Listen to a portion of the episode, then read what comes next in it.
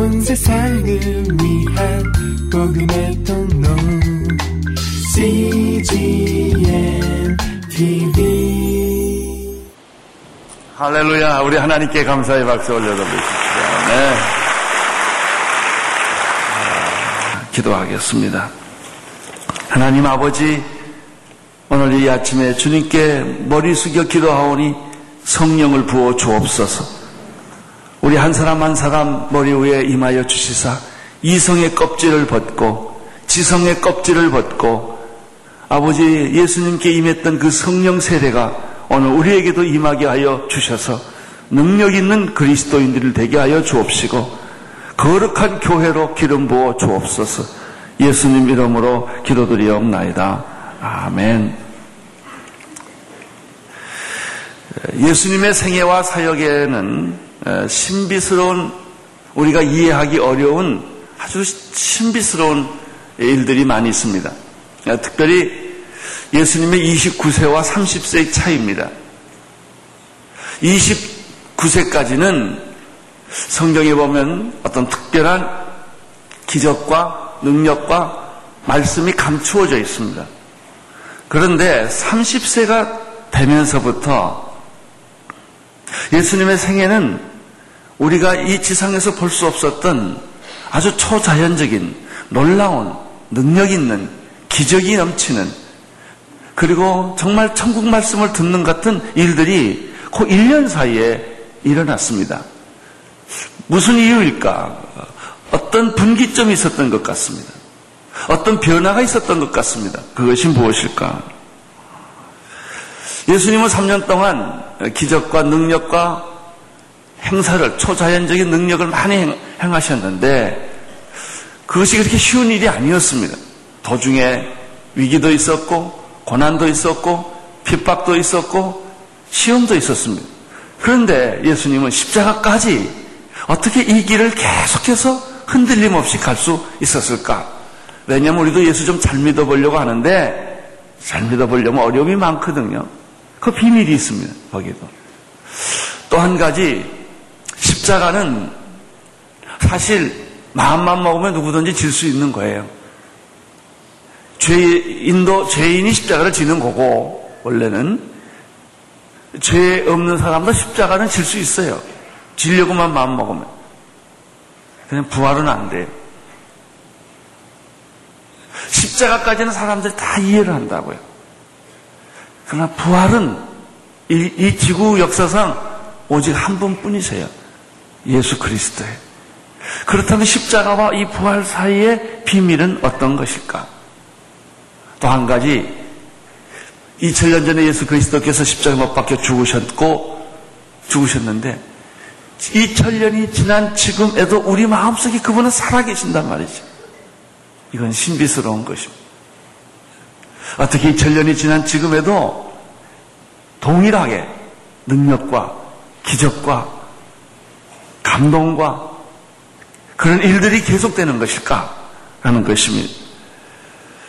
이 비밀들을 풀기 위해서는 예수님의 생애와 사역에 일곱 번의 놀라운 비밀들이 있었어요. 터치가 있었습니다. 저는 그것들을 오늘부터 시작해서 일곱 번 연속 시리즈 설교를 하려고 생각합니다. 잠깐 요한복음을 내려놓고 일곱 번 시리즈 설교를 통해서 예수님께서 어떻게 승천하실 때까지 이 놀라운 사역의 비밀들을 우리가 알 수 있을까? 나는 이것을 통해서 오늘 이렇게 교회가, 또 여러분들이 예수님처럼 이런 일곱 가지 축복을 받게 되기를 축원하는 것입니다. 첫 번째는, 예수님의 첫 번째 터치는 성령 터치입니다. 오늘 십삼 절에서부터 하나님의 말씀을 시작하겠습니다. 십삼 절 같이 읽어주십시오. 시작. 이때 예수께서 갈릴리로서 요단강에 이르러 요한에게 세례를 받으러 하신대. 예수님의 공생에는 놀랍게도 세례 요한을 찾아감으로, 만남으로 시작했다는 것이죠. 여기에 여러 가지 특이한 면이 있습니다. 첫째, 세례 요한은 예수 그리스도를 증언하기 위해서 온 사람이에요. 예수님이 이 세상에 메시아로 올 때 그의 길을 곱게 하기 위하여 광야에 외치는 자의 소리로서 있었던 것이죠. 세례 요한은 스스로 말했어요. 나는 예수님의 신을 들기도 감당할 수 없는 자라고. 나는 물로 세례를 주지만 그분은 불로 세례를 주시는 분이라고 소개한 분이 세례 요한입니다. 그런데 어떻게 거꾸로 예수님이 세례 요한을 찾음으로, 만남으로 그의 공생애가 시작되었는가 하는 점입니다. 두 번째입니다. 예수님은 하나님의 아들이고 온 인류의 메시아고 우리의 구원자이십니다. 그런 분이 어떻게 인간을 찾아갔느냐 하는 것입니다. 차라리 우리가 세 번째 갖는 질문은 이거예요. 예수님이 하나님의 아들이고 하나님의 일을 하시는 분이라면 하나님한테 직접 계시를 받고 하나님에게 직접 세례를 받고 하나님의 능력을 직접 입고 가는 것이 순서상 옳은 것이 아니겠느냐는 것이죠. 그럼에도 불구하고 세례 요한이 우리의 기대와 생각과는 정반대로 세례 요한을 찾아가서, 요단강에 찾아가서 그에게 세례를 받음으로써 그의 사역이, 그의 공생애가 하나님의 아들로서, 메시아로서, 구원자로서 일이 시작됐다고 하는 것입니다. 십삼 절 마지막 부분에 보면은 예수님이 요단강에서 세례를 베풀고 있는 세례 요한에게 찾아간 목적은 딱 하나입니다. 그것은 세례를 받기 위해서입니다. 우리가 여기서 발견하는 것은 무엇입니까? 두 가지가 있습니다. 첫째는 겸손입니다. 하나님의 나라를 이루기 위하여, 하나님의 뜻을 이루기 위해서는 자존심도, 경쟁심도, 반항심도 없다는 것입니다. 나는 여러분 예수를 믿으면서 경쟁심이 없기를 바랍니다. 자존심을 버리기를 바랍니다. 반항심을 버리기를 바랍니다. 어떤 사람은 예수를 믿는데도 자존심으로 일하는 분들이 있어요. 그러니까 예수님은 다 버렸습니다. 예수님에게 있었던 가장 큰 놀라운 그의 인격적 특징은 겸손이라고 하는 것입니다. 하나님의 아들도 자기를 버리고 자기 체면 생각하지 않고 자기 위치 생각하지 않고 그가 겸손히 세례 요한에게 가서 세례를 받았다는 것이죠. 나이가 어리면 어떻습니까? 나보다 신분이 낮으면 어떻습니까? 나보다 돈이 없고 부족한 사람이면 어떻습니까? 우리가 하나님의 나라를 이루기 위해서는, 하나님의 뜻을 이루기 위해서는 이 모든 것을 접고 겸손하게 사람을 만나고 사람을 섬기고 사람을 위해서 일을 할 때 하나님의 기적들은 나타나는 것이 아니겠습니까? 세례 요한을 찾아가신 예수님의 겸손을 우리는 생각할 수 있습니다. 또 한 가지입니다. 예수님이 세례 요한을 찾아가서 세례를 받았다는 이 사실 속에 놀라운 사실 하나는 뭐냐면, 세례는 죄인이 받는데 죄 짓지 않은 예수님이 세례를 받았다는 것이죠. 왜 받았겠어요? 자기를 위해 받았겠습니까? 아닙니다. 여러분과 나를 위해서 우리가 세례를 받아야만 하는 존재인데 예수님이 대신 먼저 모범으로 안 받아도 되는 분이 받으셨다는 말이죠. 이것이 예수님의 세례입니다. 여러분, 십자가는 예수님이 지실 필요가 없으신 거예요. 죄인이 지는 것이 십자가인데 왜 예수님이 스스로 십자가를 지셨겠습니까? 자신의 죄를 속죄함 받기 위해서가 아니라 여러분과 나와 모든 인류의 죄들을 위하여 그분이 스스로 십자가를 지셨다는 것이죠. 마찬가지입니다. 우리는 예수 그리스도에서 두 가지 모습을 발견하게 됩니다. 첫째는 겸손이요, 두 번째는 자기 희생입니다. 자기를 위해 한 게 아니에요. 여러분을 위해서는 더 이상 할 필요가 없을지 몰라요. 그러나 우리가 이렇게 수고하고 애쓰고 땀을 흘리는 것, 이것은 주님을 위해서 하는 것이죠. 주님의 영광을 위하여. 아직도 복음 안에 들어오지 않는 사람들, 아직도 성령 받지 않는 사람들, 많은 사람들, 나는 괜찮아요. 나는 어떤 떡도 먹을 수 있어요. 그러나 형제가 내가 떡을 먹는 걸 보고, 우상의 음식을 먹는 걸 보고 시험이 든다면 내가 안 먹는 것이죠. 나는 다 할 수 있어요. 그러나 덕을 위해서 안 하는 거예요. 이것이 예수님의 모습이었죠. 예수님이 세례 요한에게 찾아왔을 때 충격받은 사람은 세례 요한이었습니다. 왜냐하면 예수님은, 세례 요한은 예수님을 위해 존재했고 예수님을 위해서 그가 앞마당을 쓸고 있었고 예수님이 들어오는 길을 높은 산은 낮게 만들고 낮은 골짜기는 높게 하기 위해서 그의 사명이 그것인데, 아니 예수님이 나에게 세례를 받으러 온다니 이게 말이나 되는 일입니까? 나는 세례 요한의 두렵고 떨리는 마음, 당황하는 충격적인 그 마음을 나는 이해할 수 있어요. 얼마나 놀랬겠습니까? 십사 절을 보십시오. 십사 절 시작. 요한이 말려 가로되 내가 당신에게 세례를 받아야 할 터인데 당신이 내게로 오시나이까. 옳은 말이죠. 정말 옳은 말입니다. 그런데 예수님의 태도도 강경했습니다. 이렇게 극구 사양하는 세례 요한에게 예수님은 십오 절에서 이렇게 말씀하십니다. 십오 절 한번 계속 읽겠습니다. 시작. 예수께서 대답하여 가라사대 이제 허락하라. 우리가 이와 같이 하여 모든 의를 이루는 것이 합당하니라 하신대 이에 요한이 허락하는지라. 예수님의 요구는 여기서 보면 억지나 고집이 아니었어요. 우리는 때로는 내 신념, 내 믿음이 억지나 고집일 때가 많아요. 안 해도 되는 거를 상처받아서 끝까지 하는 사람이 있어요. 내가 해, 하고야 말리라. 그리고, 그리고 해요. 그냥 뒤집어버리고 뭐 이런, 이런 걸 하죠. 예수님이 이렇게 주장한 것은 그런 게 아니었단 말이죠. 고집이나 억짐이나 자존심이 아니었단 말이죠. 온 인류를 구원하려는 예수님의 애정과 사랑과 헌신과 눈물이 있어요. 그래서 오히려 예수님이 세례 요한에게 부탁하는 거예요. 꼭 해야 한다. 나한테 꼭 세례를 줘야 한다. 내가 이것을 통과해야 한다 하는 거예요. 여러분, 높아지기 위해서 고집 부리기는 쉬워요. 그러나 낮아지기 위해서 고집 부리는 것은 쉽지가 않아요. 포기하기 위하여 고집 부리는 거 쉽지 않다고요. 예수님은 바로 그런 것을 하셨어요.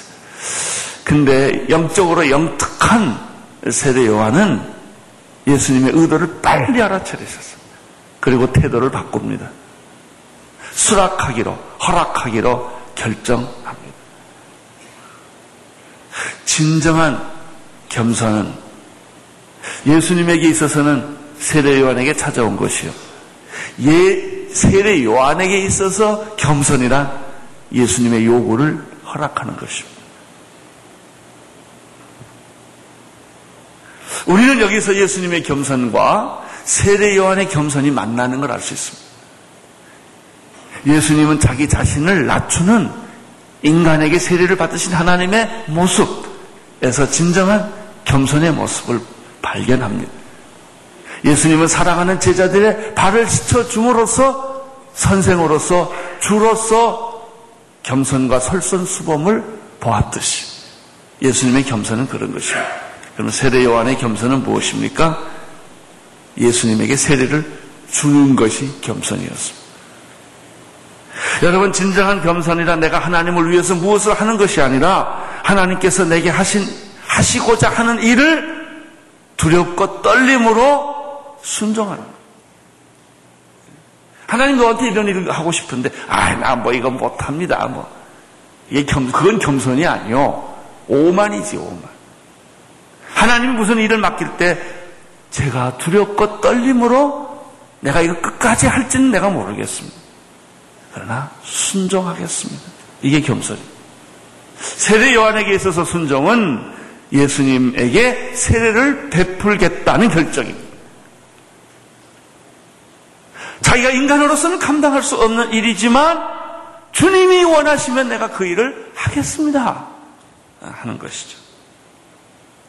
드디어 예수님에게 세례를 베풀어 줍니다. 그것은 물 세례였습니다. 오늘 영화에서 본 것은 침례.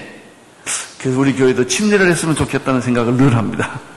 여기다 침례탕 하나 파가지고 어, 교회는 세례 공동 진, 세례 공동체입니다. 진짜 교회는 이 침례 세례를 받는 것이 중심이 돼야 돼요. 왜냐하면 너희는 가서 모든 족속으로 제자를 삼아 아버지와 아들과 성령의 이름으로 세례를 주라고 그랬거든요. 우리 교회가 지금 한 달에 한 번씩 세례 주는데 이것도 나는 못마땅해. 매주일 세례 줬으면 좋겠어. 매주일 와서 세례받는, 물 세례뿐만 아니라 성령 세례가 이루어지는 축복이 난 있기를 우리 교회에게 축원합니다. 오늘 이 자리에 세례 안 받으신 분들은 빨리 회개하고, 세례 안 받은 사람 내가 예수보다 낫다는 그 소리입니다.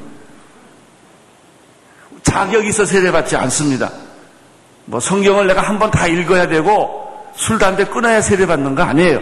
예수 믿으면 세례 받는 거예요. 나는 그런 축복이 우리 교회에 아주 매주일 세례받기를 바랍니다. 이번에 새벽기도에 우리가 하는데 급히 한 사십 대 된 자매님이 날 찾아왔어. 내 방에 와서 울면서, 목사님 내가 내일 독일로 떠나는데, 독일에서 오신 분이에요. 내가 세례를 안 받았습니다. 근데 교회에서는 자기가 세례받은 줄로 다 알고 집사도 주고 다 줬대요. 근데 이걸 고백할 수가 없대요. 그래서 우세요. 근데 난 내일 떠나거든요. 그래요. 그래서 아예 걱정하지 말라고 내 방으로 오시라고. 그래가지고 우리 목사님과 함께 어저께 세례 줬습니다. 할렐루야. 예. 어, 여러분, 예수님도 세례를 받았습니다. 예수님도 두려워하지 말고 세례 받으십시오. 예. 뭐 침례 받아도 괜찮습니다. 다 좋습니다. 드디어 예수님은 세례를 받고 물 세례를 받고 물에서 나오셨습니다. 십육 절, 십칠 절을 함께 읽도록 하겠습니다. 십육 절, 십칠 절 시작. 예수께서 세례를 받으시고 곧 물에서 올라오실세 하늘이 열리고 하나님의 성령이 비둘기같이 내려 자기 위에 임하심을 보시더니 하늘로서 소리가 있어 말씀하시되 이는 내 사랑하는 아들이요 내 기뻐하는 자라. 세례를 받고 나신 예수님에게는 세 가지 영적 사건이 연속적으로 일어났습니다. 첫째는 하늘이 열렸습니다. 두 번째는 성령님께서 비둘기처럼 임하여 예수님 위에 머물러 있었습니다. 성령 세례는 한 번 지나가는 게 아닙니다. 임하면 계속 머물러 있는 것입니다. 그것이 불세례입니다. 세 번째는 하늘에서 음성이 들린 것입니다. 이 영적인 세 가지 사건이 일어남으로써 예수님의 공생애가 시작된다는 것입니다. 아주 기가 막힌 거예요. 나는 오늘 그런 축복이 우리 교회에 있기를 바라고, 우리 민족에게도 그런 일이 있기를 바라고, 우리 개인에게도 이러한 축복이 있게 되기를 축원하는 것입니다. 하늘이 열렸다라는 말은 무엇일까요? 하늘이 허락했다, 하늘과 통했다, 하나님의 뜻이 이루어졌다라는 의미를 내포하는 말입니다. 여러분, 미래가 열린 사람이 미래를 보는 거죠. 미래가 닫힌 사람은 미래를 못 봅니다. 미래를 못 보는 사람은 미래를 못 갑니다. 미래가 열려야 합니다. 할렐루야. 축복이 열려야 합니다. 하늘이 열리고 땅이 열려야 합니다. 대로가 열려야 합니다. 예수님에게서 일어난 영적인 첫 번째 사건은 하늘이 열렸다는 것입니다. 이것은 예수님의 공생애의 선언을 시작하는 말입니다. 무슨 일이든지 내가 결정하고 내가 시작됐다고 다 되는 건 아니에요. 하나님이 시작하고 하나님이 선포해야 합니다. 하나님의 뜻이 여야 하고, 하나님의 섭리여야 하고, 하나님의 허락이 있어야 합니다. 교회도 하나님의 허락이 있어야 돼요. 내 사역도 하나님의 허락이 있어야 돼요. 하나님의 뜻이어야 돼요. 하나님이 영광을 받으시는 그런 섭리여야 해요. 그때 흔들리지 않아요. 죽음이 올지라도 흔들리지 않습니다. 여러분이 일을 하다가 왜 자꾸 흔들립니까? 당신 뜻이기 때문에 그래요. 당신 생각이니까. 그걸 착각했어요. 내 생각이 하나님 생각이라고 착각했고 내 뜻이 하나님의 뜻이라고 착각한 거예요. 그렇지 않아요. 오늘 나는 우리 사랑하는 성도님들에게, 이 설교를 듣는 모든 분들에게 하늘이 열리기를 축원합니다. 하늘이 어떻게 열리는가? 세례를 받을 때, 예수님을 영접할 때. 세례받는다는 말은 예수님을 영접한다는 말이에요. 보혈의 피로 그 죄가 시침을 받는다는 것이죠. 에베소서적인 표현에 가면 하나님의 선택을 받고 예수 그리스도의 구속 곧 죄사함을 받고 성령의 인치심을 받는 거예요. 이것이 하늘에 속한 축복입니다. 참된 축복이에요. 땅의 축복이 아니라 하늘의 축복, 세상 사람이 주는 축복이 아니라 그리스도 안에 감추어진 축복, 하나님이 주시는 축복, 거룩한 신령한 축복인 줄로 믿습니다. 세례를 받았을 때 하늘이 열렸다. 하늘이 열렸다. 두 번째입니다. 하늘이 열리고 난 다음에 일어난 두 번째 영적인 사건은 무엇입니까? 하나님의 성령이 하늘에서 비둘기처럼 예수님 머리 위에 임했다는 것이죠. 이게 성령터치예요. 성령터치. 할렐루야. 예, 성령터치. 예수님의 생애와 사역에 있어서 결정적인 사건은 바로 이거예요. 여러분, 하늘이 열려야 성령님이 오셔요. 성령님 오셔요. 성령님이 오셔야, 터치해야, 만나야, 관통해야 그 다음에 다른 일들이 일어나는 것이죠. 자, 보십시오. 예수님은 성령으로 잉태하신 분이세요. 그럼에도 불구하고 이십구 년 동안 가만히 있다가 이 요단강에서 세례를 받는 순간에 하늘이 열리고 하나님의 성령이 예수님을 관통했단 말이죠. 임재했단 말이죠.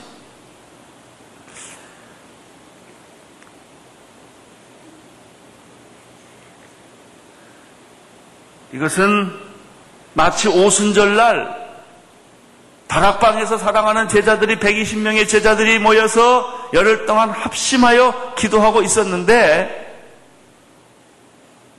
오순절날 호련히 급하고 강한 바람 같은 소리가 저희 앉은 집에 나타나기 시작했습니다.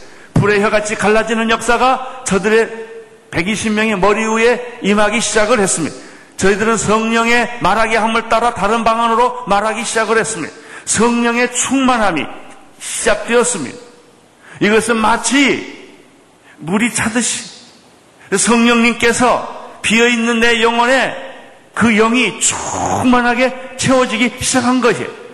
성령님의 생기와 성령님의 능력과 성령님의 기적과 성령님의 역사와 성령님의 말들이 내 머리끝부터 발끝까지 내 생각과 사고와 사상과 언어와 습관과 행동 속에 이 물에 스펀지가 빠져들어가듯이 그 안으로 들어간 거예요.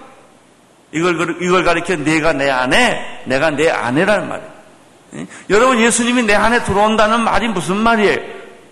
어떻게 예수님이 내 안에 들어올 수 있겠습니까? 이건 니고데모와 같은 질문이에요. 내가 어떻게 나이가 늙어서 어머니 뱃속에 다시 들어갔다 나올 수 있겠습니까? 라는 말과 똑같은 거예요. 영적인 사람은 다 안다 그랬습니다.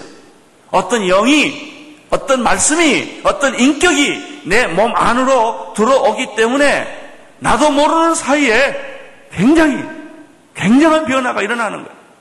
누군가 방에다가 불을 떼놓으면요, 방이 괜히 따뜻해. 밖에는 추운데 내 영혼이 따뜻해지기 시작해요. 내 영혼이, 외롭던 내 영혼이 그렇게 풍성해지기 시작해요. 자살만 꿈꾸던, 절망만 생각하던 내 영혼이 자꾸 희망이 생기고 긍정적이 되고 의욕이 생기고 충만함이 생기고 아이디어가 생기고 그냥 견딜 수가 없어요. 그래서 다 뛰쳐나간 거예요. 다락방은 못 있어요. 불 받아가지고 다 튀어나가야 돼. 성령이 임한 거예요. 예수님에게 그 시간에 바로 하늘문이 열려서 성령이 비둘기처럼 예수님의 머리 위에 임하였을 때 예수님에게 성령 터치가, 바톤 터치가 일어나듯이 이 터치가 일어난 거예요. 이후부터 예수님의 생애와 사역은 이십구 세까지와는 전혀 다른, 전혀 다른 그런 일이 시작돼요. 나는 오늘 여러분의 신앙생활이 오늘부터 전혀 다른 사건이 일어나기를 바랍니다. 전혀 다른. 예수님께서 마귀의 세력을 꺾고 질병을 고치고 자연을 정복하고 죽은 자를 살리고 더러운 귀신들을 쫓는 일들이 이때부터 생깁니다. 그 전까지는 없어요. 안 나타나요. 이때부터 이런 일들이 일어나기 시작을 합니다. 예수님이 세리와 창녀들을 만나주시고 배고픈 군중들에게 먹을 것을 주시고 옥에 갇힌 자 가난한 자들과 억압된 사람들 마음을 읽어주시고 그들의 친구가 되어주시고 제자들의 발을 씻어 주시는 모습들이 이때부터 나타납니다. 천국 말씀을 선포하시고 사랑과 용서를 선언하시고 하나님 나라의 도래를 말씀하시는 것이 이때부터 나타나기 시작합니다. 예수님의 말씀에서, 예수님의 능력에서, 예수님의 사역에서. 할렐루야. 나는 오늘 사순절을 통해서 부활절을 기다리는 우리 모든 성도들에게 성령이여 오시옵소서. 성령의 타치가 임하게 하여 주옵소서. 사도행전 십 장 삼십팔 절에 보면은 하나님이 나사렛 예수에게 성령과 능력을 기름 붓듯 하셨음에 저가 도로 다니시며 착한 일을 행하시고 마귀에게 눌린 모든 자를 고치셨으니 이는 하나님이 함께 하셨습니다. 이것은 마치 좋은 기가 막힌 자동차를 만들어 놨는데 시동 거는 거하고 똑같아요. 열쇠를 놓고 걸었더니 그 기막힌 차가 움직이기 시작하는 거예요. 자동차를 밀고 가겠습니까? 자동차를 타고 가시겠습니까? 우리가 지금까지 신앙생활, 내 힘과 내 이성과 내 의지로 내 선행으로 하는 신앙생활은 내가 차를 밀고 가는 거와 똑같아요. 아무리 좋은 차도 밀고 가면 힘들어요. 그러나 믿음 있는 사람, 키를 가지고 그 차를 타고 시동을 걸고 달리는 것입니다. 달려라 달려라. 거대한 기계가 움직이는 것 같고 잠수함이 수면에 뜨는 것 같아요. 저 개인적인 간증을 얘기를 해보면 저는 모태신앙이에요. 아, 그리고 중등부, 고등부를 통해서 교회 생활 너무나 성실하게 열심히 했던 사람. 그러나 내가 예수님을 만난 것은 재수 때였어요. 대학에 들어갈 무렵에 씨씨씨라는 학생단체를 통해서 성령 체험을 한 거예요. 그때 나는 살아있는 예수님. 과거에 내가 예수 안 믿었나요? 과거에 내가 전도 안 했나요? 과거에 봉사 안 했나요? 그런데 그 사건이 벌써 한 삼, 사, 삼 년 전에 있었던 사건인데 저는 그 사건이 어제 같아요. 어제 같아요. 지금까지 내 가슴에 불을 하나님이 끄지 않으셨어요. 할렐루야. 나는 여러분 예수 안 믿는다고 말하지 않습니다. 교회 안 다닌다고 말하지 않습니다. 나는 여러분이 성경책 끼고 있지 끼고 있지 않다 이렇게 말하지 않습니다. 끼게 다 끼지 보냐 안 보냐의 문제지. 뭐 교회는 누가 안 와요. 극장같이 올 수도 있고 죄송해서 올 수도 있고 벼락 맞을까봐 겁이 나서 올 수도 있고 뭐 다 오는 거지. 습관에 따라 올 수도 있고 그런 건 중요하지 않아요. 예수 만나기를 바랍니다.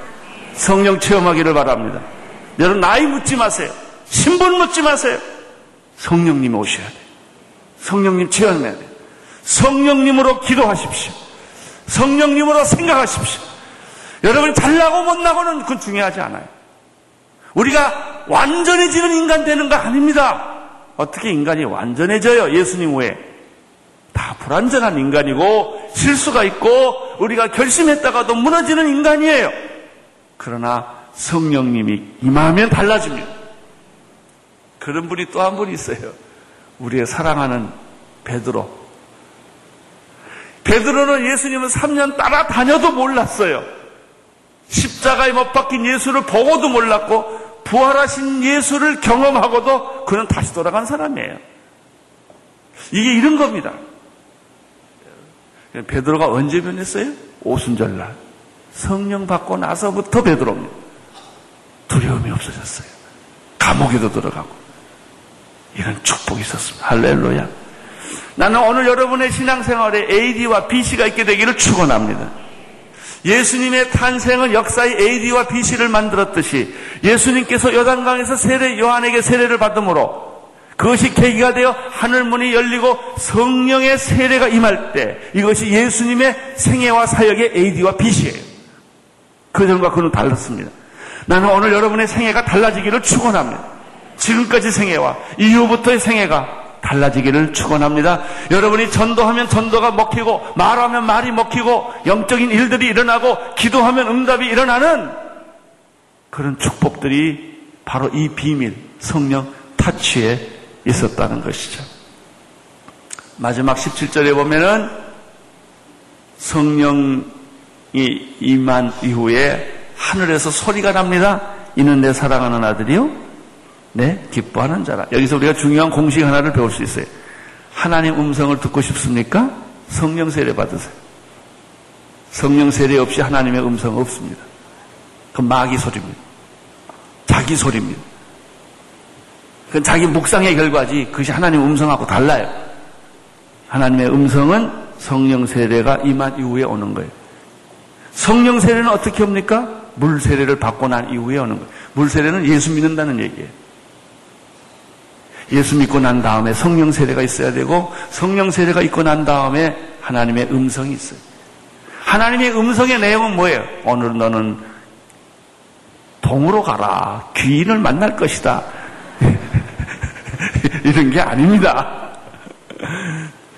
주님 내가 어느 대학 갈까요? 뭐 누구하고 결혼할까요? 뭐 그런 것도 물론 있을 수 있죠. 뭐 아나니아하고 베드로 보면 그런 거 있어요. 근데 하나님의 음성의 핵심은 뭐냐? 너는 내 사랑하는 아들이요? 내 기뻐하는 자라입니다. 자, 보십시오. 내가 오늘 그 말씀만 들을 수 있다면 다른 음성이 뭐가 필요합니까? 뭐 돈이 없다, 건강이 없다, 뭐 지금 내 자녀가 문제, 이게 다 무슨 의미가 없어요. 이 말 한마디 들으면 돼요. 너는 내 사랑하는 아들이요? 내 기뻐하는 자라. I guarantee you. 하나님이 딱 그러는 거예요. 넌 내 아들인데 아들 중에서도 미운 아들 있고 예쁜 아들이 있거든요.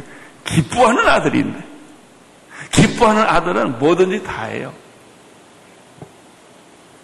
그 저희 돌아가신 장인 어른께서 제 손자들이 많은데 유독 제 아들을 그렇게 사랑했어요. 근데 이 아들이 부산에 시끄럽게 돌아다니는데 다른 애들이 떠들면 다 떠든다고 야단하는데 그 내 아들이 떠들면 절대 시끄럽다고 생각을 안 하세요. 아주 편견도 보통 편견이 아닙니다. 이 사람에게는 그렇게 무조건 좋은 게 있어요. 무조건. 잘해도 좋고 못해도 좋고 그냥 시끄럽지가 않은 거예요. 다 예뻐. 그냥 하는 집마다 다 예뻐. 하나님이 당신에게 그렇게 생각합니다. 하나님은 당신을 내 사랑하는 아들이요? 하는 집마다 다 예뻐? 그러시는 다 좋다는 겁니다. 아, 이 말씀만 들을 수 있다면야 뭐가 부족하겠습니까? 할렐루야. 성령 터치가 일어나기를 바랍니다. 오늘 주여 이 아침에 성령 세례가 임하게 하여 주시옵소서. 하늘의 문이 열리게 하옵소서. 이 민족의 하늘의 문이 열리게 하옵시고 이 민족의 성령의 세례가 임하게 하여 주옵시고 이 민족에게 하나님의 음성이 들려지게 하여 주옵소서. 걱정하지 마라. 내가 이 나라를 지켜주마. 보호해주마. 내가 이 나라를 사랑한다. 나는 교회에게도 이 음성이 들리기를 바랍니다. 하늘의 문이 열리는 교회, 성령이 임하는 교회, 하나님의 음성을 듣는 교회. 성도들에게도 이런 축복이 있기를 바랍니다. 여러분의 인생에 하나님의 문이 열리기를 바랍니다. 하늘의 문이, 하나님의 성령이 오늘 임하여 하나님의 음성을 듣고 이 험한 세상에서 승리하기를 축원합니다. 너희가 세상에서 환난을 당하나 담대하라. 내가 세상을 이기었노라. 할렐루야. 우리 하나님께 감사의 박수를 올려드리십시다. 아멘. 온 세상을 위한 복음의 통로 씨지엔 티비